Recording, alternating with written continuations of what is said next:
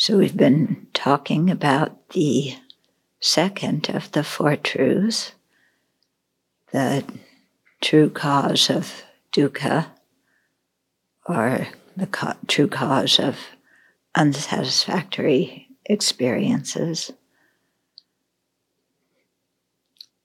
And we've been ta- looking at this from a, a lot of different angles the angle of the afflictions, the pollutants, the fetters,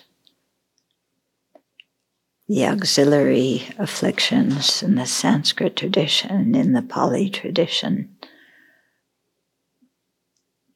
And we see so many uh, similar similarities between these lists with certain mental factors coming up again and again and again, especially the three poisonous attitudes of ignorance or confusion, attachment, and animosity or anger. So these causes of dukkha are in our mind. They're mental factors that arise from under different circumstances. And due to them, we create the karma that keeps us revolving in cyclic existence.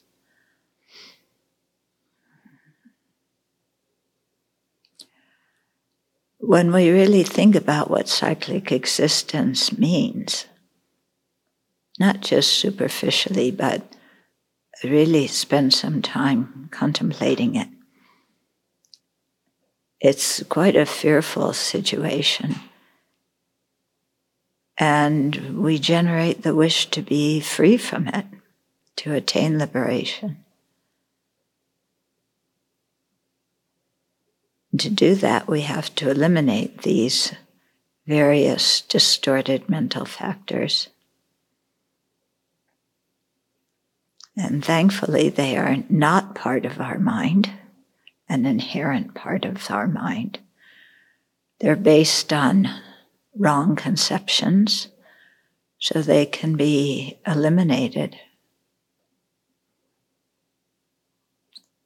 And with their elimination and the generation of perfect wisdom and other good qualities,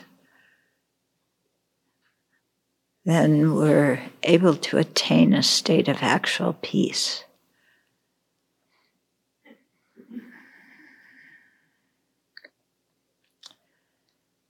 But it's important not to aim for this state of peace for just for our own benefit.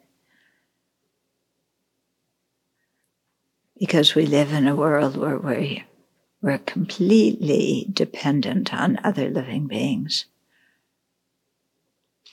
and to abandon them simply by seeking our own liberation wouldn't be right. It wouldn't be the proper way to repay the kindness that sentient beings have shown us.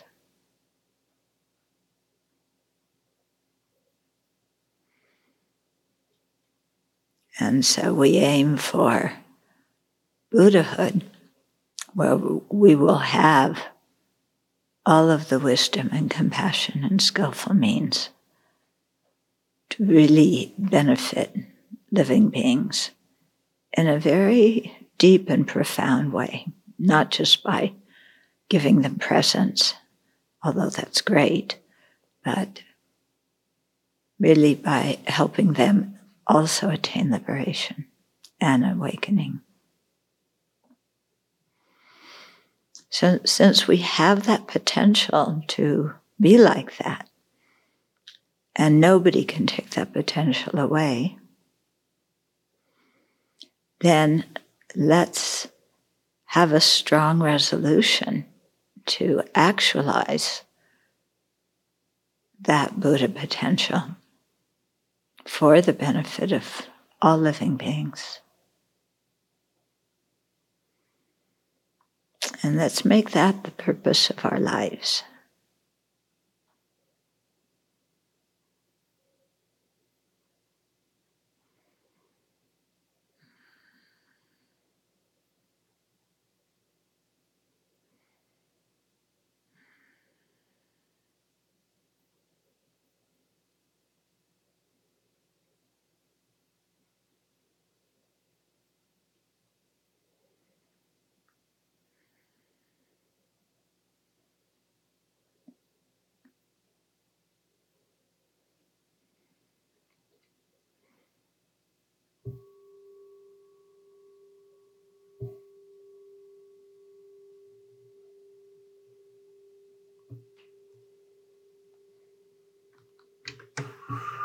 So last week we had a couple of questions after the session, and Venerable Sangye Khadro and I were able to get them straightened out.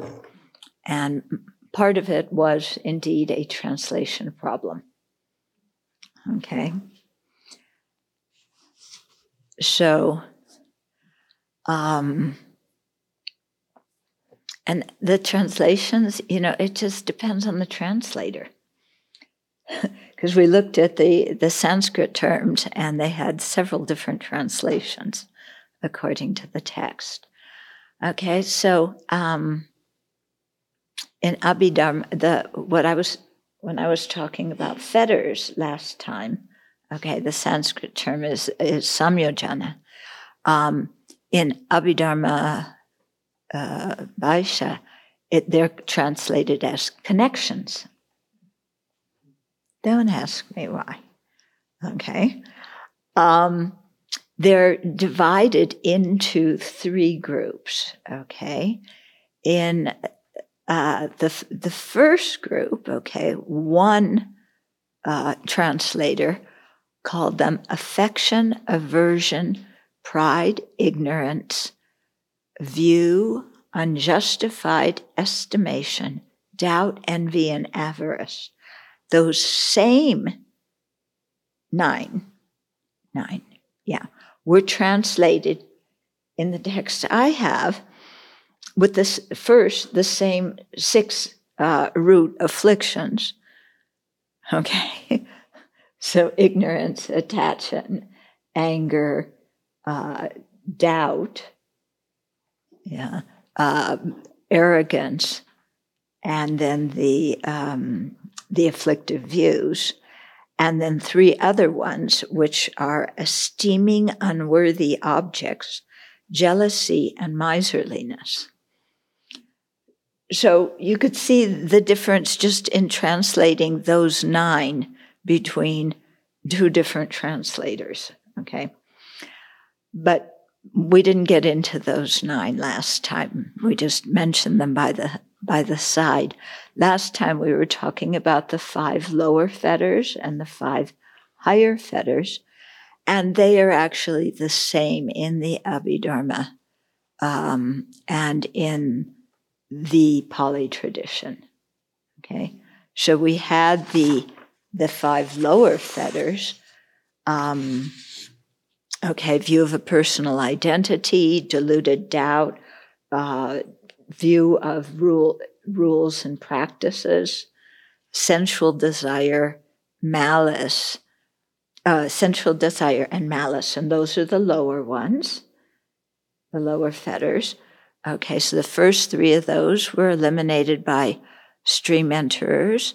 The second two, sensual desire and malice, were decreased by the once returners. Yeah. They were abandoned, those two, by the non returners. And then the five higher fetters, okay, desire for existence in the form realm, desire existence for the formless realm, arrogance, restlessness, and ignorance, those five were eliminated by the arhats. Okay? So that was a, a big translation uh, thing, you know. What in Venerable Sangye Khadro's text, Yeah, the term that that the Pali tradition that, and I was following that uh, we Samyojana, which we translated as fetters, in her text were called thorough entanglers, which in the Pali tradition are called thorough entanglements. Okay, and in another uh, uh, sutra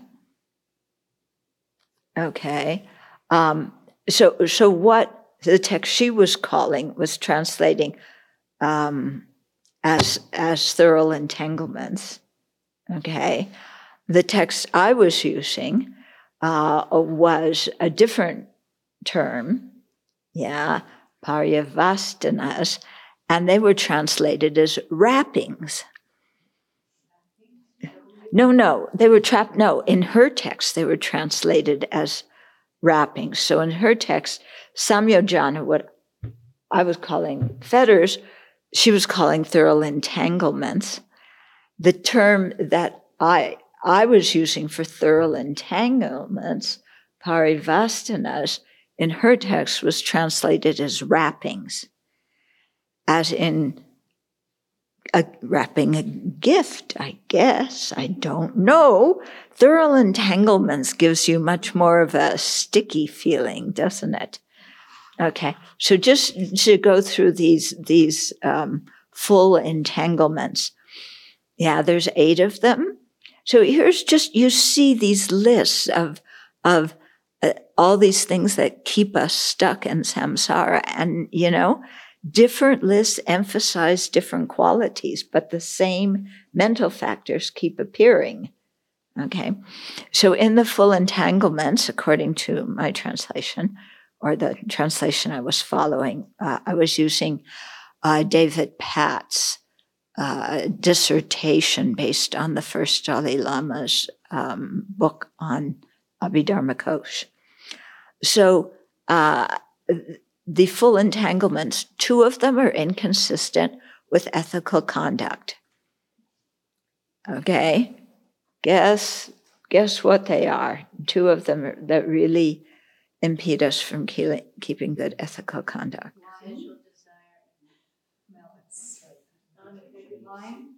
Hmm?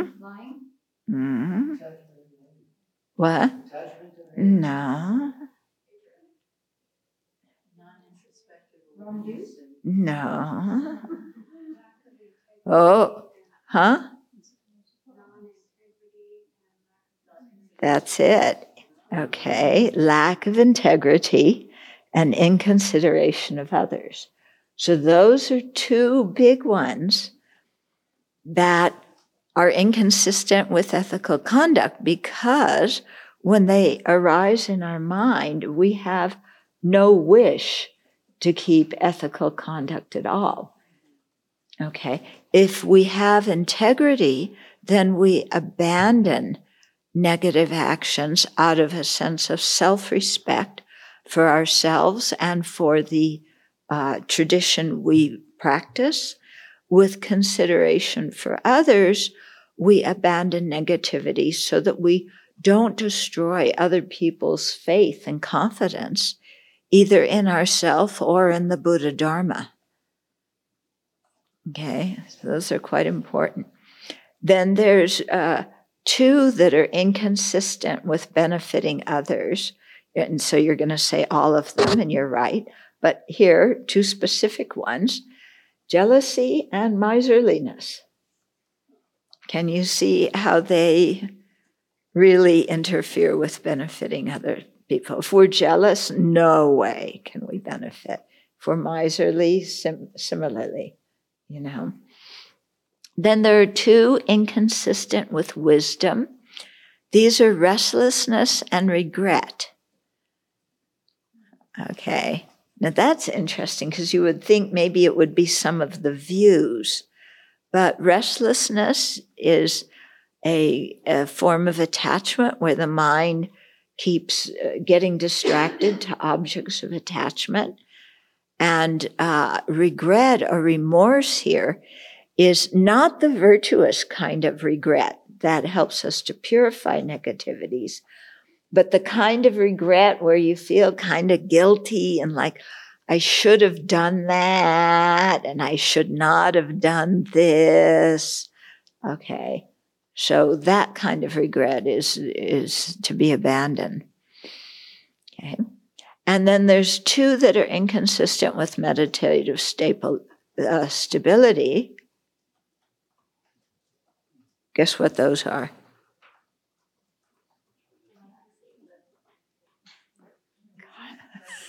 I can't believe. Look what I'm doing. what? Okay. Yeah, sleep and torpor, lethargy, lethargy and, you know, drowsiness. Okay, when you go like this, what are you doing, you know? Okay, I peek in through the window sometimes, you know. Some of you are like, some of you are you, you even make my eye contact with me. I won't say who. Okay, and then the Vaibhashikas add two more to make 10 full entanglements. And those are wrath, okay, and concealment. Not wanting to admit transgressions and negative uh, qualities when somebody talks to us out of care and wants to help us. And we go into this thing of, you know, no, I didn't do that. It's really a gum hoo hoo. And, uh, you know, it's mentioned very much in, in uh, our fortnightly confessions for precepts, concealment. Okay, then the second question that was left over from last week was about uh, if you're born in the form and formless realms, can you still, uh, you know, can you create karma to be born in the form and formless realms? Because somebody was saying, if you can, then, you know, why would you ever have to fall from that? Okay. So, uh, what it is, is when you're born in, let's say, the form realm, due to attaining certain levels of meditative stability when you were a human being. If you aspire when you're born in the form realm to have a rebirth in the formless realm, then you can practice meditative stability very diligently and in your mind actualize the mind of one of the states of the form formless realm or even the mind of a higher state in the form realm such that in your next life you are born in that realm. Okay, so there's this interesting thing you, whereby you are, can be born in one realm. Let's say you're born in the desire realm, like human beings are. Okay, if you meditate and attain deep states of samadhi, yeah, you are still a desire realm being, but your mind is has the sphere of the form realm. Let's say if you have developed the, that level of concentration comparable to birth in the form realm. Okay. So it, it's interesting how you, you can be about a person of one realm and have the mind of a superior realm. So, and then that causes you to be born there. Yeah if, if you want to use it like that. If you want to use it for gaining realizations on the path, then you can. And that's how that should be our purpose for generating uh, serenity or shamatha. And the dhyanas uh, is to use them to meditate on the path, not just to get born in those kind of realms. Okay, so those that, yeah. Because I, I wrote to Bhikkhu Bodhi and asked him the question, and he sent me a reference mm. from his book, Comprehensive Manual of Abhidharma. Mm-hmm. So in there it says, uh, when one passes away from an immaterial realm, i.e., formless realm, mm-hmm. one may be reborn in superior formless realms, but not in lower ones. And Yeah, the explanation actually says um, beings in the formless realm may develop the formless jhana that corresponds to their level of rebirth or the higher jhanas, but not lower. So you can't, once you're in the formless realm, you can create the cause to be born again in the formless realm in the same level or a higher level, mm-hmm. but not, you won't go to a lower one. Mm-hmm.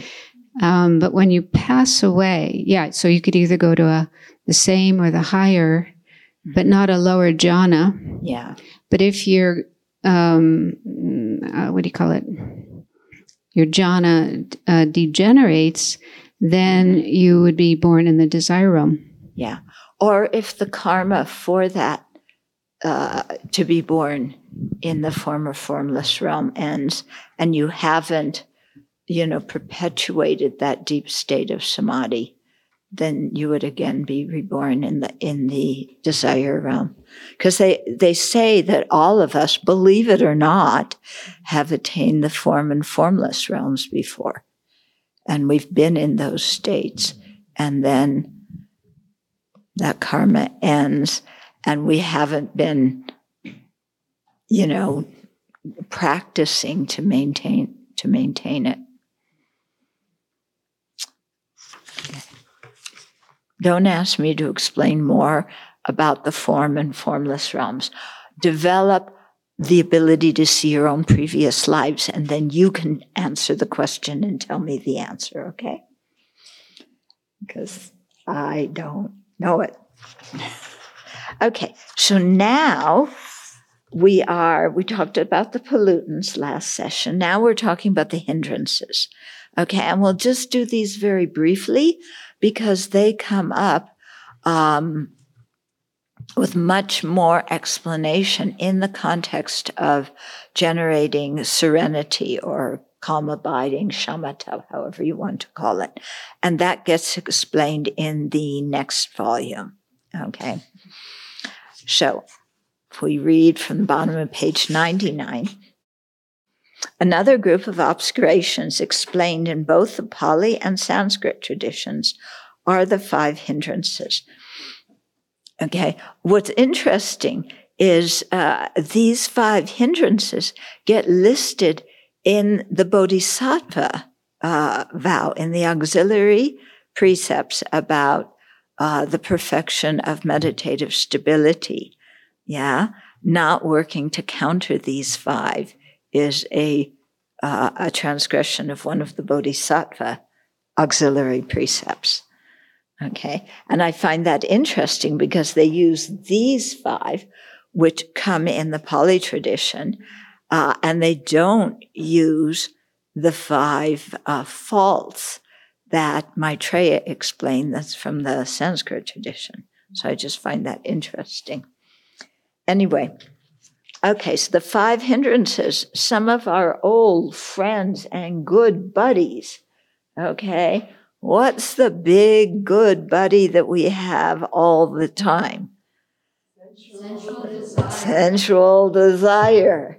Desire. Okay, and what's its best friend? Okay, malice, anger. Okay, wanting to harm. So either wanting to grasp or wanting to get away. Okay, the third one is lethargy and sleepiness. They're also our friend. Yeah, very familiar with them. The fourth one is restlessness and uh, remorse. Again, very familiar with those. And the fifth one is deluded doubt, one of our old friends. Okay, so all of these have come before in different lists, haven't they? You know, but here they're singled out as specific things that interfere with developing concentration when we're meditating. Okay. So they, uh, they are called hindrances because they impede attaining the form and formless realm absorptions. These five are non-virtuous and are found only in the desire, in desire realm beings. Okay. because these five have to be suppressed in order to attain the form realm dhyanas. Yeah. So once you're in the form realm dhyanas or higher, those five are still uh, suppressed. Yeah. So wouldn't it be nice? You do, you don't have central uh, desire. You don't have malice. You're not falling asleep in meditation anymore. Okay. Okay. But these have not been eliminated in the form and formless realm absorptions, only temporarily suppressed. Okay. Why haven't they been eliminated? Because we haven't realized emptiness. So we don't have the antidote to all of samsara. Okay, so uh, the, the five hindrances have been briefly discussed above in other classifications of defilements and will be explained in more depth when the method to gain serenity is presented in the next volume, which is entitled Following in the Footsteps of the Buddha. Okay. So, in the bu- above classifications of defilements, some defilements are found in multiple categories, others are present only once. Various forms of attachment, anger, and ignorance appear repeatedly, sometimes given different names or slightly different definitions, but you can see how they definitely fall under the big umbrella of either ignorance, anger, and attachment. However, uh, they still point to the three strong tendencies of our minds that it behooves us to pay attention to. When studying the defilements and observing how they function in our minds and uh, the influence, influence they have on our lives, it is important to remember that they are not embedded in the nature of our minds. So there's two things here. We have to really think deeply about these kind of defilements and how they function and recognize them in our mind and see how they sabotage all of our spiritual aspirations. So we have to really come to grips with that. And at the same time realize that they are not the nature of our mind and can be eliminated. Okay. When we see things that, uh, you know, are very deeply rooted in our mind and have kept us in samsara since beginningless time, our afflictive mind tends to go to the extreme of it's impossible to eliminate these. They are part of the nature of my mind. That is a wrong assumption. They are not the nature of our mind. Okay? So those are the things uh, together with true dukkha that we are renouncing. So when Buddhism talks about renunciation, it's not talking about giving up chocolate. It's talking about giving up these mental states and their results in our different samsaric lifetimes. Okay, so various forms of attachment, anger, and ignorance. Uh, let's see. Oh, sorry, I read that already. Um, so it's important to remember that these are not embedded in the nature of our minds. Just as clouds in the sky obscure the clear nature of the sky, but are not part of it, Defilements obscure the clear nature of the mind, but are not embedded in that pure nature. Okay, so the same way in fire season, smoke comes and fills the sky, but the smoke is not the nature of the sky and it can be eliminated. Okay, it comes back next year, but the thing is with these afflictions, if we eliminate them from the root, then they can't come back at all. Okay. Like clouds, defilements can be removed, but unlike clouds, which can always reappear, when defilements are thoroughly cleansed from the mind, they can never return, and the pure sky like nature of the mind radiates forever unobscured. Wouldn't that be nice? Okay, so that's the end of chapter three. We go on to chapter four, which is called Afflictions, Their Arising, and Their Antidotes.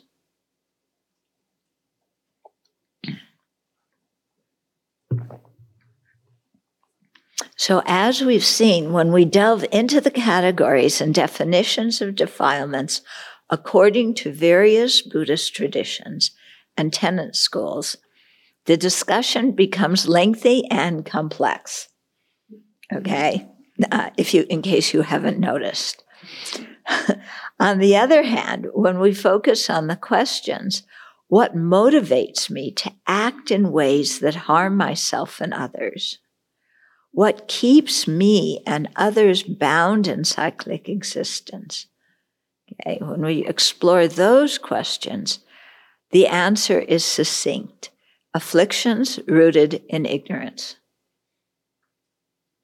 Okay?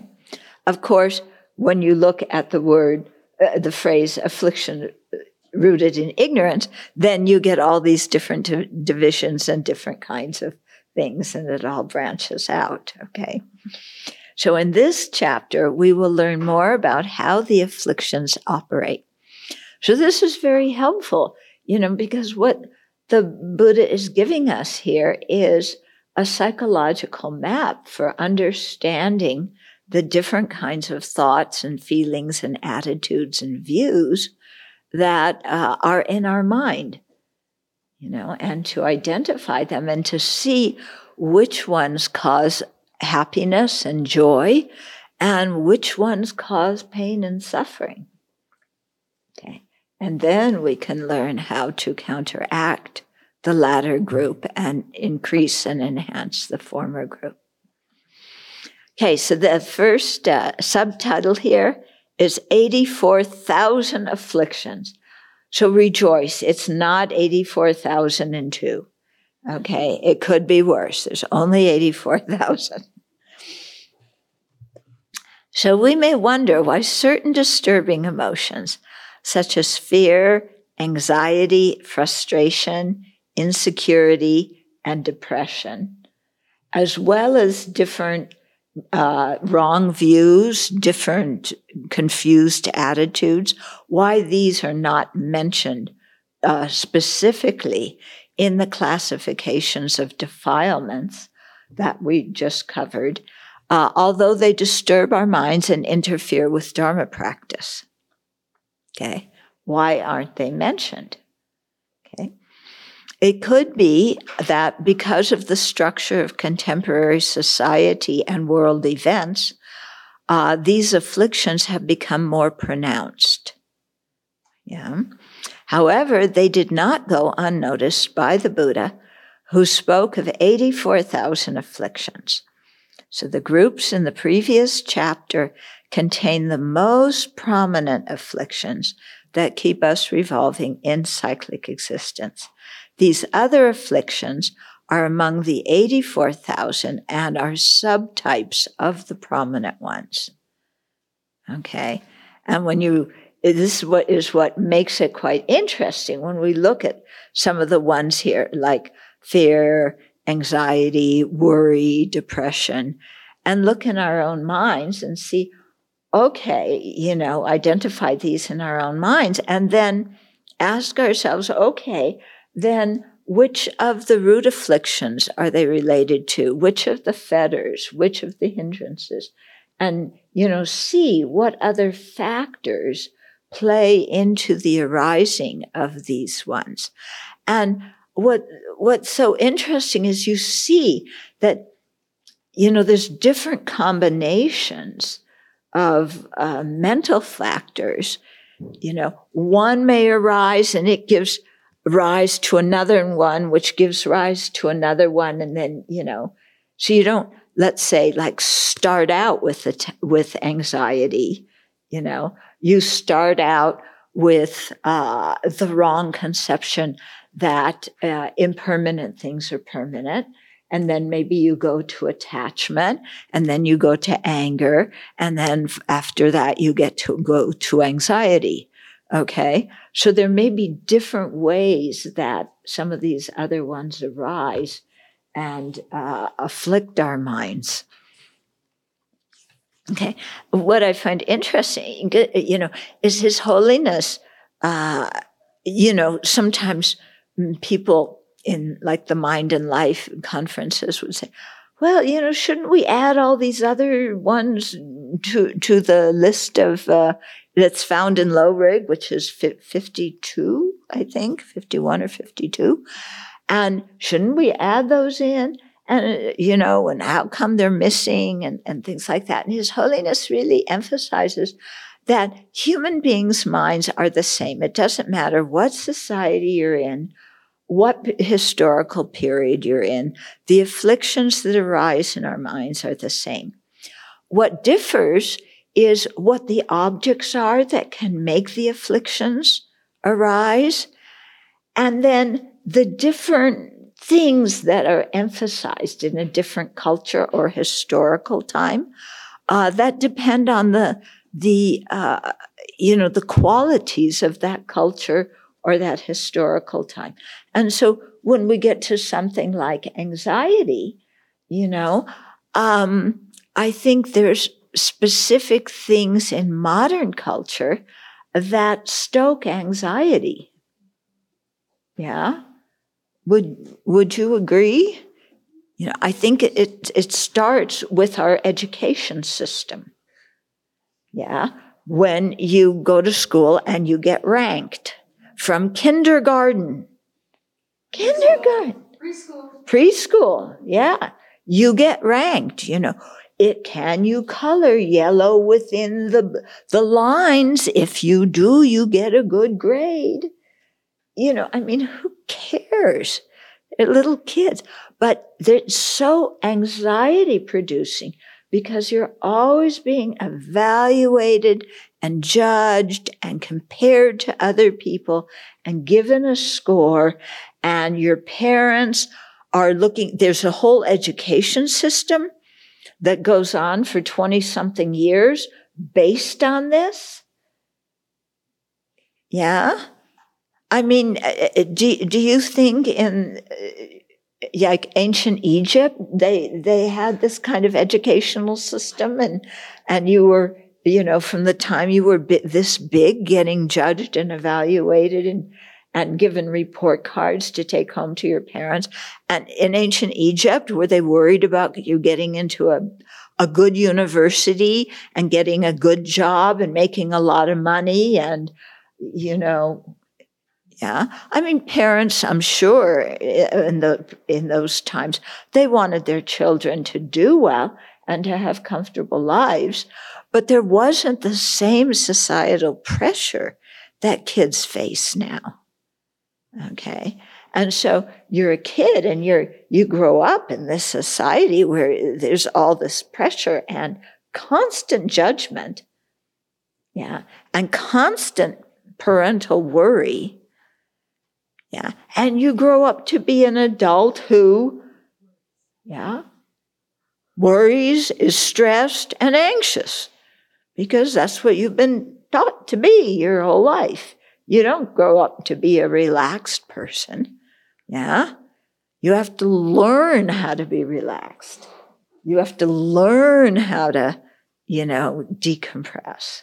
You have to learn how to accept yourself and be satisfied with who you are. Hmm? Okay, so the, the afflictions are all the same, but you know, certain ones are brought out in certain cultures because of the structure of uh, the and values of those cultures. Okay, you know, just like uh, what's uh, quite interesting in Tibetan educational system, yeah, you are considered very intelligent if you can memorize a lot. So memorization gets you, you know, the gold stars across the board. They don't give gold stars, but you know, the equivalent of prestige and praise and you know you're considered very bright and everything if you can memorize a lot okay in our school system that ability to memorize a lot is you know it's not valued so much yeah we're supposed to be taught to think whether we are taught to think or not is another issue but you know uh, that ability to yeah, I mean, in the Tibetan monasteries, they'll say so and so can memorize so many folios in one day. Yeah, and everybody goes, wow. Yeah. Yeah. Now, does, does that, in our education system, does anybody announce that? Yeah. yeah, how many pages you memorize? No, it's not a big deal. We need to know where to find the information if we want it. Okay? But they need to memorize the text. And then when they need that information, they kind of start reciting the text until they come to the part that has the answer that they're trying to remember. Uh, it's quite interesting to watch.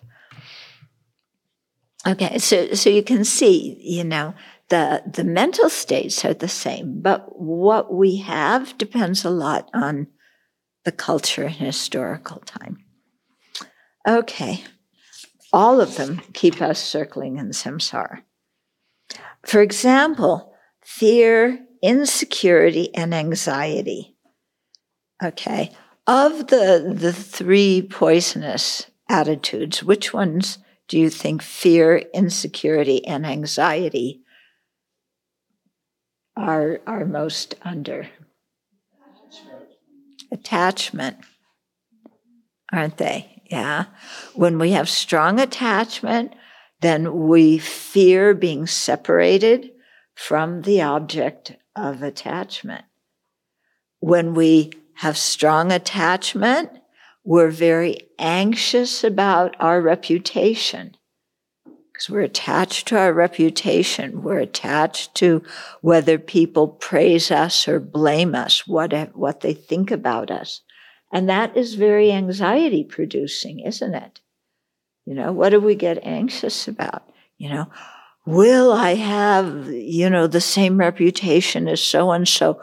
Will I get a raise? Will I have this kind of car? What will people think of?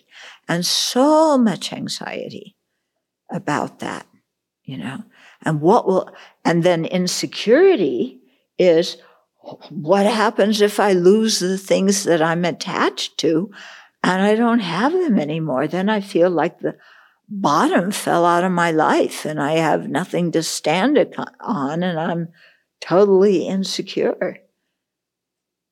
Yeah, because so much of our identity and, you know, and our feeling of security depends, for example, on our health.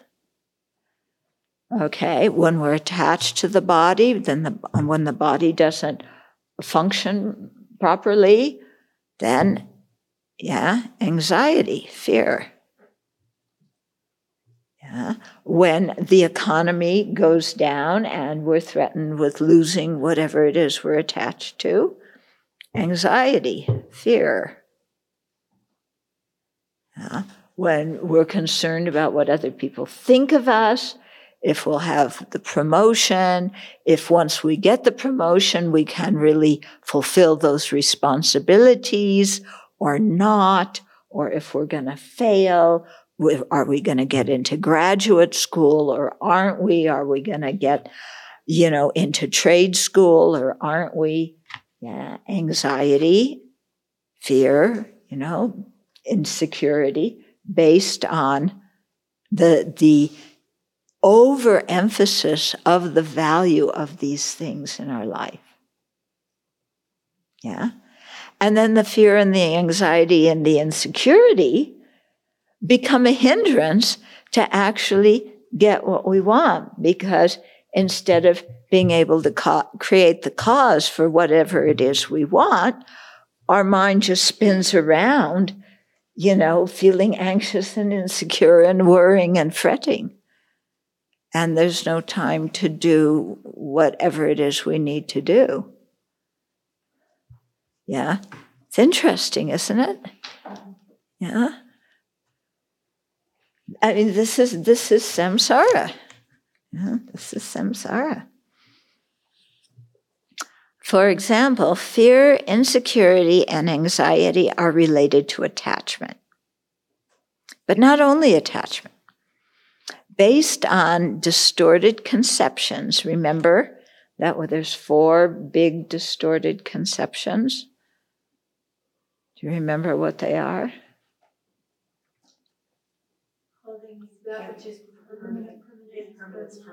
Thinking whatever is impermanent is permanent. Whatever is impure or foul is pure. Yeah, that which is the nature of being unsatisfactory is actually happiness. And that which lacks a self has a self. Okay? Those four are big ones. Yeah. Okay. So, based on the distorted conceptions that see whatever is impermanent as permanent, and the other one, whatever is unsatisfactory in nature as happiness, we become attached to certain people or things. Is that true? Has that happened in your life? Yeah. Fear arises over the possibility of being separated from the people, situations, and things we are attached to. Anxiety and insecurity manifest when we consider unknown future events, such as the possibility uh, of, we're missing the word of, Oh, yeah, oh, yeah, sorry. Such as possibly losing our, our job, our marriage dissolving, or receiving an unwanted medical diagnosis. Okay? Although these events have not yet happened and do not exist at this moment and may never happen, Okay. Distorted conceptions and afflictions run rampant in our minds, making us miserable. Isn't that when you think of that? These things are not happening now. They may never ever happen, but we are completely miserable now, feeling fear, insecurity, and anxiety because they may happen. Even though they're not happening now, and we're completely feeling, you know, in a, in a safe situation right now. Isn't that amazing how our mind works? Yeah. So, you know, when, when the Buddha says that, uh, when Lama Yeshe said, You're already hallucinating, dear, this is the kind of, you know, why why he said you don't need to go take drugs, you know, if you're practicing the Dharma. We are hallucinating. Our afflictions just, you know, that, I mean, they're, they're crazy, aren't they? When you think about it. And yet, when we're in the middle of an afflicted state, if somebody says, this is not happening now, calm down, oh, we get so upset. Yeah. We get so upset because we're certain that this is definitely something that we need to worry about and that somehow worry and anxiety will prevent it from happening when worry and anxiety actually make it happen because they impede with our ability to do something else that is virtuous and constructive. Okay. It's, it's sad. It's sad. I mean, how much we suffer. And, and this is just mental suffering, not even talking about the physical suffering. Another type of anxiety is related to doubt. But unlike the doubt that is a root affliction, this doubt does not contemplate issues important to spiritual practice. At least the doubt, you know, deluded doubt is you're thinking about spiritual things. You know, there's another kind of doubt where we agonize over making decisions, wishing we could follow all the options simultaneously before choosing the best one. Yeah.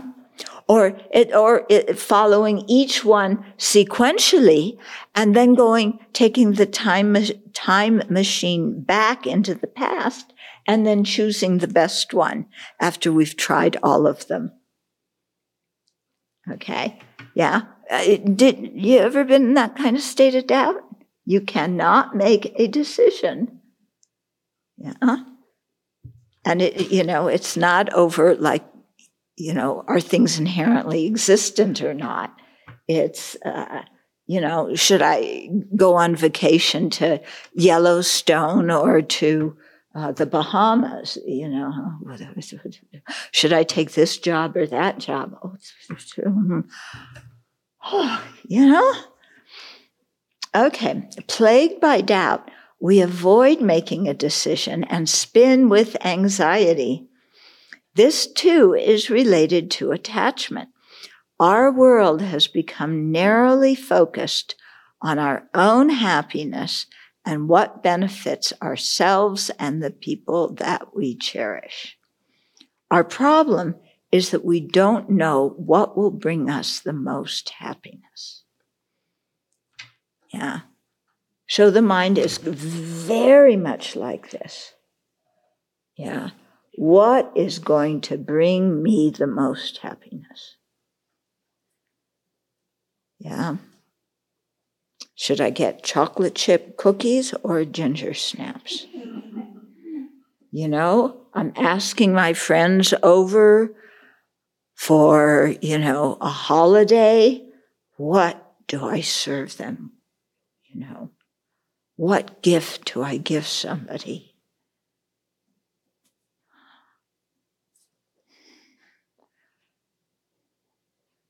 Yeah, boy, I mean, we go crazy.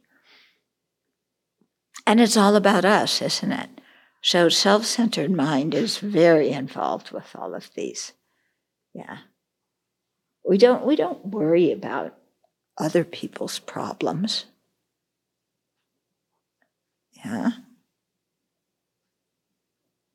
I read yesterday about uh, one uh, kid who was here uh, on DACA, you know, he came as a child, uh, as an immigrant, you know, was not documented. Obama had this program and started DACA, and they have to apply every two years to renew uh, their status so that they can work. And they're so far behind in the process of renewing that one guy, you know, some people's uh, you know, status as DACA didn't get renewed, and then they lose their job. Now, did any of you worry about those people? You know, how many of us worried about those kids? And then today, some judge in Texas said that Obama went beyond his uh, authority in establishing DACA. He didn't say that, he didn't put an injunction and say it should be dismantled right now, but he definitely put it in jeopardy. How many of us worry about, you know, all those kids? Maybe 200 well there used to they used to say like 800,000 of them yeah who've been, they're basically, you know, brought up as Americans. It's the only country they live, and they could be threatened with deportation. Yeah? We don't get anxious about them, what's going to happen to them. Yeah, the self centered mind gets anxious about, you know, I just got a pair of shoes, but I don't know if they're really going to fit in with what, else I'm wearing and what my friends will think of them. Okay? It, it's, it's a, yeah, anyway, I keep saying it's, it's amazing how our mind thinks.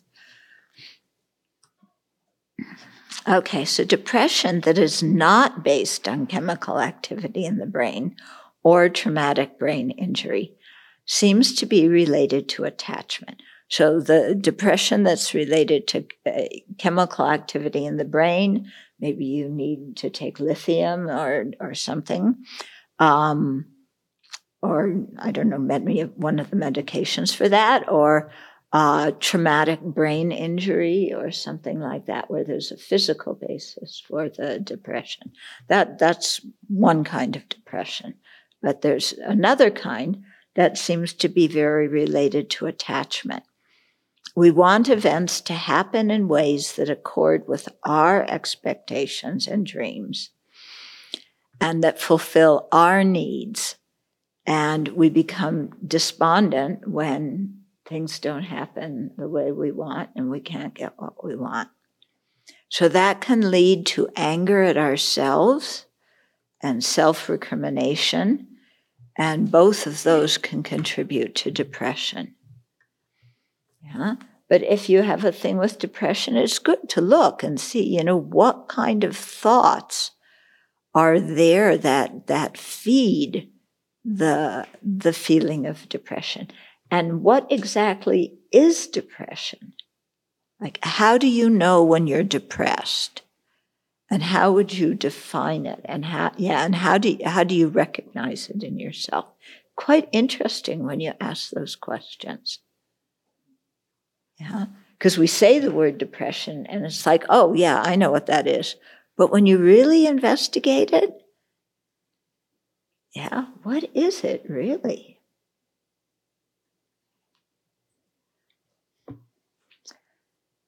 So, emotions such as depression, rage, and anxiety that manifest as hypervigilance may have multiple contributing factors physical, sexual, or emotional abuse, abuse combat trauma, poverty, prejudice and oppression, and irregularities in brain chemistry or traumatic brain in- injury, to name a few. So healing may require a multi pronged approach. Within this, the Buddhist approach of analyzing the thoughts, mental habits, and so forth that lie behind disturbing emotions can be very helpful. If we attribute our problems only to external factors, healing can be difficult because we cannot undo past experiences. Okay? So if we think our problems are all caused by external things that we cannot undo because they're in the past, or events that we cannot control, yeah, then we're kind of giving up on our own ability to manage our moods and to change what you know, what we're thinking and feeling. And that's really the key to, I think, psychological health as well as spiritual progress.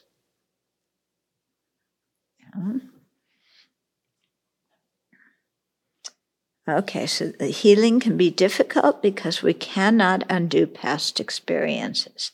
They happened and are over.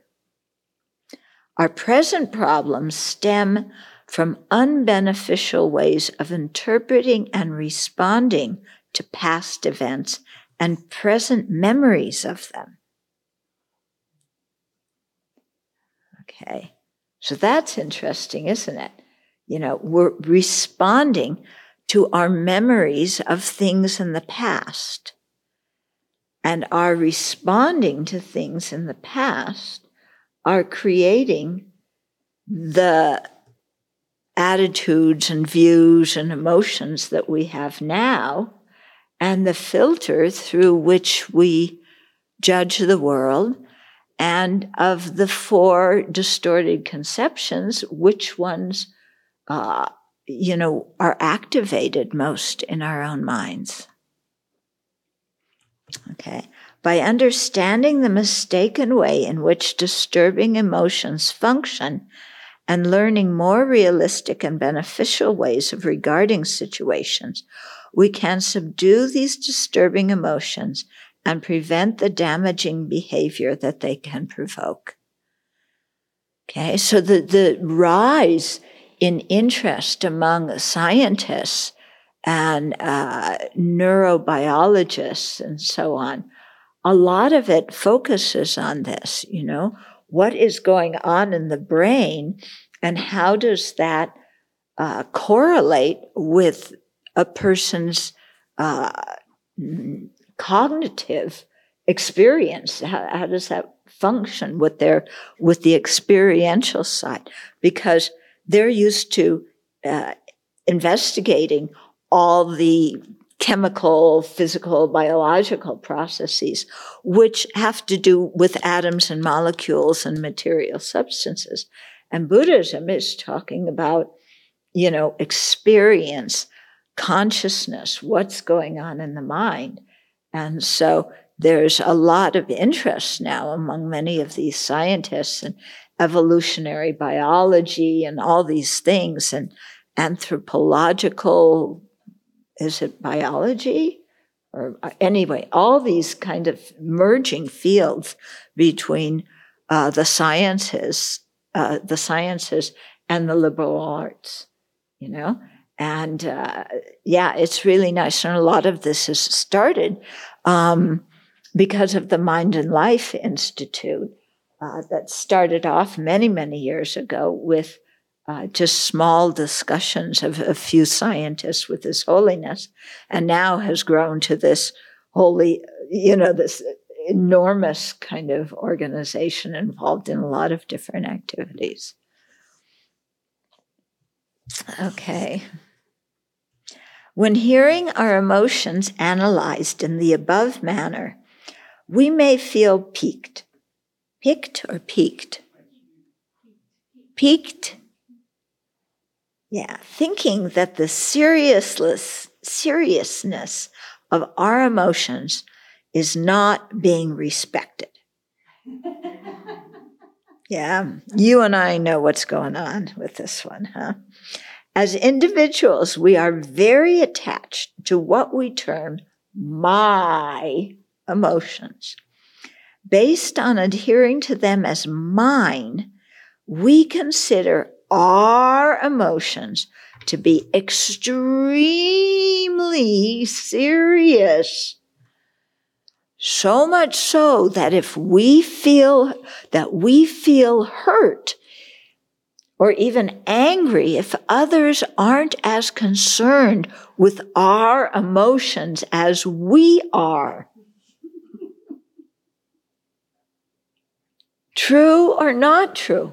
How many arguments occur in marriages because of this topic? Yeah. I want you just to understand and listen to what I'm feeling and respect what I'm feeling. Don't try and cure me. Don't give me advice. Yeah. Or are you criticizing my feelings? My feelings, any sane person in this universe would react to this situation in this way. Why are you making fun of my feelings? Right? How we get very upset about this. Yeah. So while our emotions are important, it may not be for the reason we think. Because we think our emotions are important because they're mine.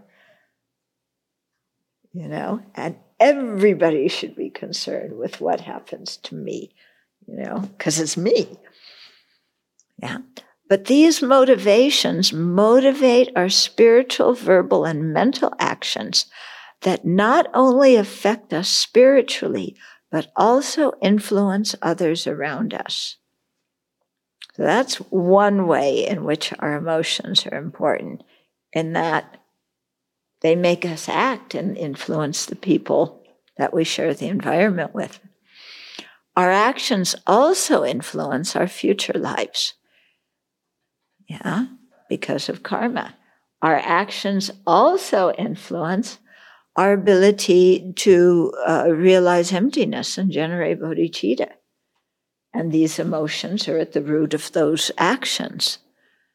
Okay, so the emotions are important because of the effect they have on ourselves and others.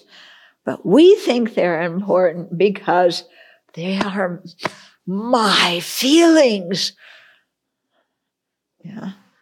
I told you my parents called me Sarah Bernhardt when I was a kid because apparently I was so dramatic with my feelings.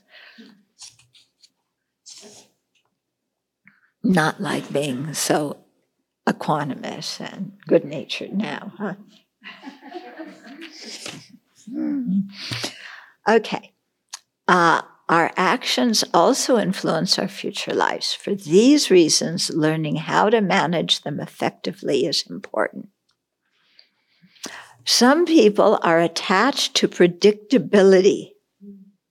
Who's attached to predictability?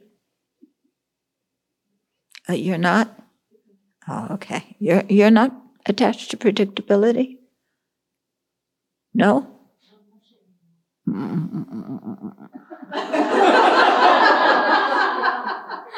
Really? Mm, can I point it out next time you are? Okay. okay, so some people are attached to predictability even though samsara is unpredictable, in that previously created karma is continuously ripening. Okay, how do we deal with unpredictability? We want to control. Okay, so we make lists, we make categories, we make rotas and then we make more rotas and more lists and more categories. And we tell people what to do. And we remind them 10 times. Yeah. And we buy more whiteboards. Oh, yes. And we get more whiteboards where we can list out everything that needs to be done. And we develop schedules. Yeah. And then we, we list who takes what car at what time on one date, what date. And we want everything organized. You know, we can't stand things that are not organized. Yeah. And people write me emails asking me, the upcoming retreat. The retreat is like two weeks away. Yeah, that's a long time. What are you teaching? What do you need? What's the, the, the, schedule of this and that? And who do you need for what? And blah, blah, blah, and do, do, do. And it drives people crazy when I can't answer their questions. Because I haven't had even time to think about it. Because I'm too anxious about all my emails and getting them answered.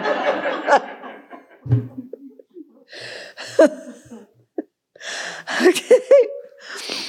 Okay. So some people are attached to predictability, even though samsara is unpredictable and the previously created karma is continuously ripening. They wish to control other people and situations and become frustrated when they cannot. Okay. However, we cannot make others do what we think is best. Okay. Nor can we control the aging of our bodies or make the body immune to illness or injury.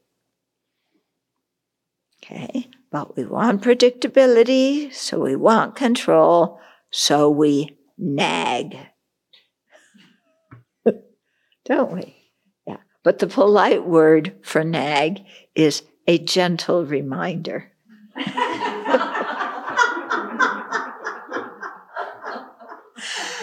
you just give many of those.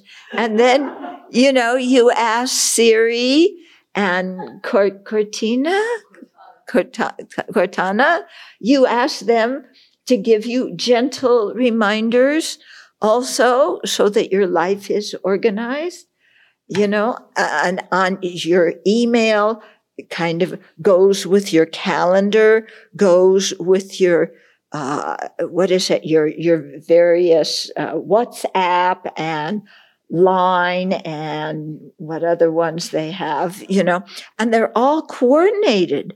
So you can make an appointment eh, when you're reading an email. Nobody reads emails except me. Um, yeah, but you write them. Um, and, and then, you know, we want organization and the schedule and the, you know, the bells on your computer to ring when you have something coming up. Okay. Yeah. Interesting. We don't tend to set our our uh, our reminders for lunch. That one we remember. yeah. Okay. Our wish to control and the belief that we should be able to is associated with the view of a personal identity, especially the form that grasps at a self sufficient, substantially existent person. Tsongkhapa uses the analogy of a master and a servant to illustrate this grasping. So the self is like a master who controls and gives orders, and the body and mind are like servants, and they should obey. Yeah? Do your body and mind listen to you? No. However, such a self sufficient, substantially existent person does not exist, which is probably why we don't listen to its instructions. so, thinking that we should be able to control everything around us is definitely unrealistic. Yeah. I mean, can you imagine this morning if we had not known that there was going to be a fire drill? I mean, supposedly we didn't know, but it got leaked. Yeah. Yeah, I don't know who somebody in in the FBI leaked it that we were having a fire drill. And but can you imagine you're in the middle of something and then at that sick moose.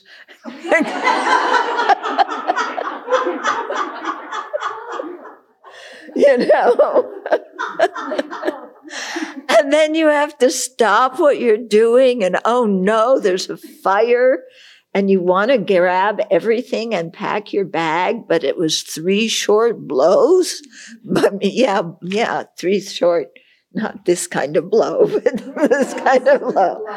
Blast, three, yeah, three, three short blasts, and you got to get to the car immediately. But you had your whole morning planned out. Yeah. Okay. When we look from a global perspective, it is evident that all these defilements are, in one way or another, dependent on the obscuring and misleading force of ignorance and view of a personal identity. These are the root of samsara. Seeing their disadvantages, we become determined to cultivate the wisdom that will eradicate them. Knowing that all ordinary beings suffer from them, our hearts open in compassion for ourselves and others. Yeah. If we feel anxiety, imagine the anxiety f- felt by the people that are perpetuating the big lie. You know, like what happens if people stop believing our, our lie? Well, we'll just keep on lying and make it bigger and, and so on. Anyway, they think it's the truth. We have them fooled. Uh, yeah, incredible way to, to control. You know, when you want security and predictability and you can't get what you want, what do you do? You lie. Yeah, you lie and you instill fear and you become aggressive and people suffer. Okay, so the reflections this is your homework. When afflictions uh, that are not specifically named in the previous chapter arise in your mind, name them and observe how they function.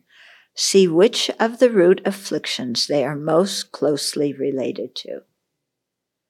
Okay, that was the first point. Second point, identify the distorted conceptions that lie behind that emotion. Third, observe the other afflictions that arise either before or after it. Four, question whether these afflictive emotions serve to promote your own and others' well being. Think of which Dharma teachings you could contemplate that would help counteract these afflictive emotions or attitudes or views.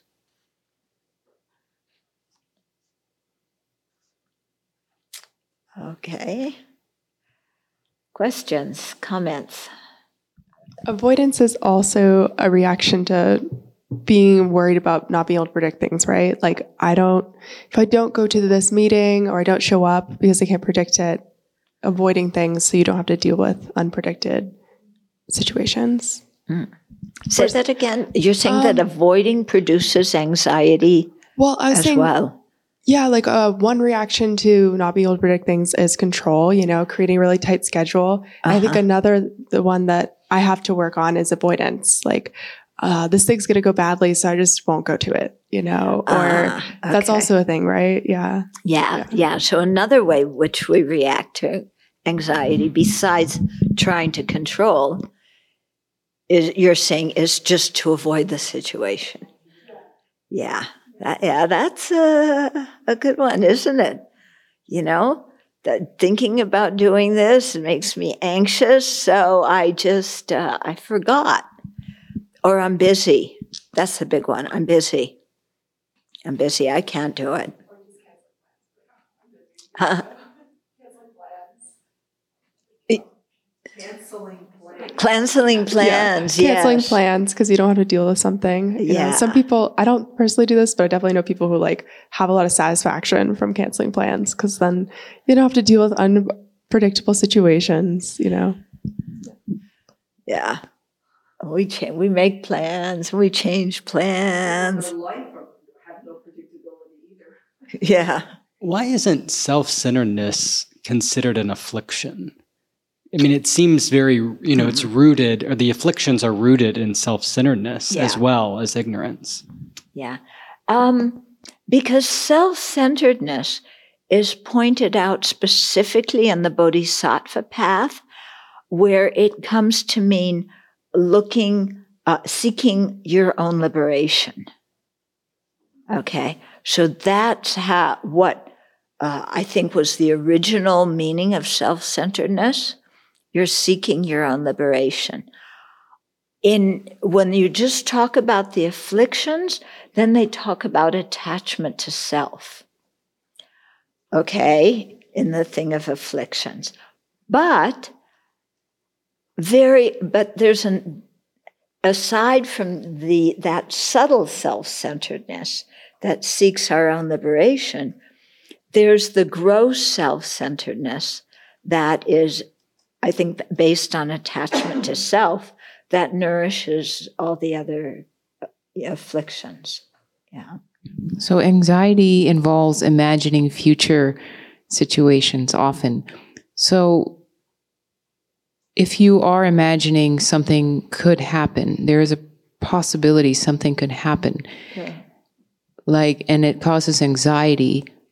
How do you um, still go ahead with planning for it, with but removing the anxiety? Okay, a couple of things that I found helpful is um, to think if the things that I'm anxious about happen, uh, I have resources to deal with them. There are resources in the environment. Other people can come to help, different, you know, there's lots of help in the universe that can help if difficult situations arise. So that external help. And then also, I do have the Dharma and I have the ability to apply the antidotes that the Buddha taught in order to keep my mind happy. Okay. And then furthermore, how likely is it, is it that the thing that I am anxious about is really going to happen? Yeah. How, uh, yeah. How likely is that? And I know when we're in the midst of anxiety, it is extremely likely that, you know, that plane that is flying across the country is going to lose power and crash on top of our house. You know, nobody else's house on, on as it's flying across.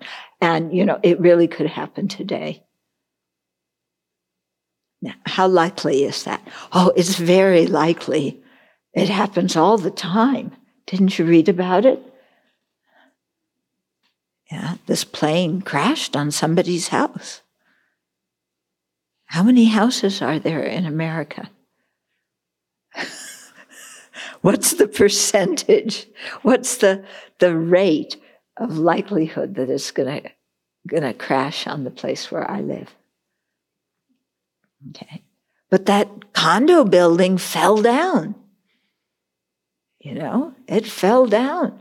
And you know, my the building I live, you know, uh, that building over there, uh, Nanda Hall, could fall down, just poof, in 17 seconds.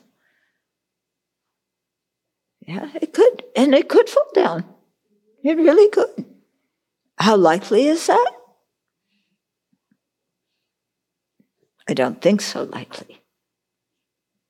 Yeah. And if it starts to fall, the cats will warn us.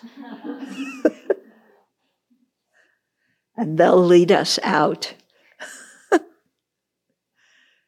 okay. So I find that that just, you know, kind of reasoning with my own mind is very helpful. Hmm? And then there's other things like, okay, you're planning something. Um, yeah, we're we're going to, I don't know, have some kind of program, invite people here. How, you know, I'm in charge of organizing it. What happens if I blow it? Yeah. Then I say, I do my best you know, if I blow it, I blow it. Well, then what will other people think of me? They'll think I'm an idiot. Well, actually, that's probably good for me if people think I'm an idiot because it, it, it decreases my arrogance. And anything that can help me be less arrogant is good for my practice. Okay? So I'll try and do it well, but for sure I'm going to miss some things, for sure. But if those are the things people pick out and they criticize me for, if it's true, then I just say, yeah, I did that. And if they think less of me because of it, then I say, that's good.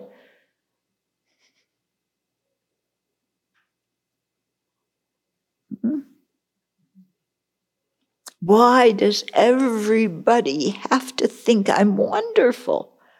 I know that is the first un- rule of the universe. Everybody has to think I'm wonderful.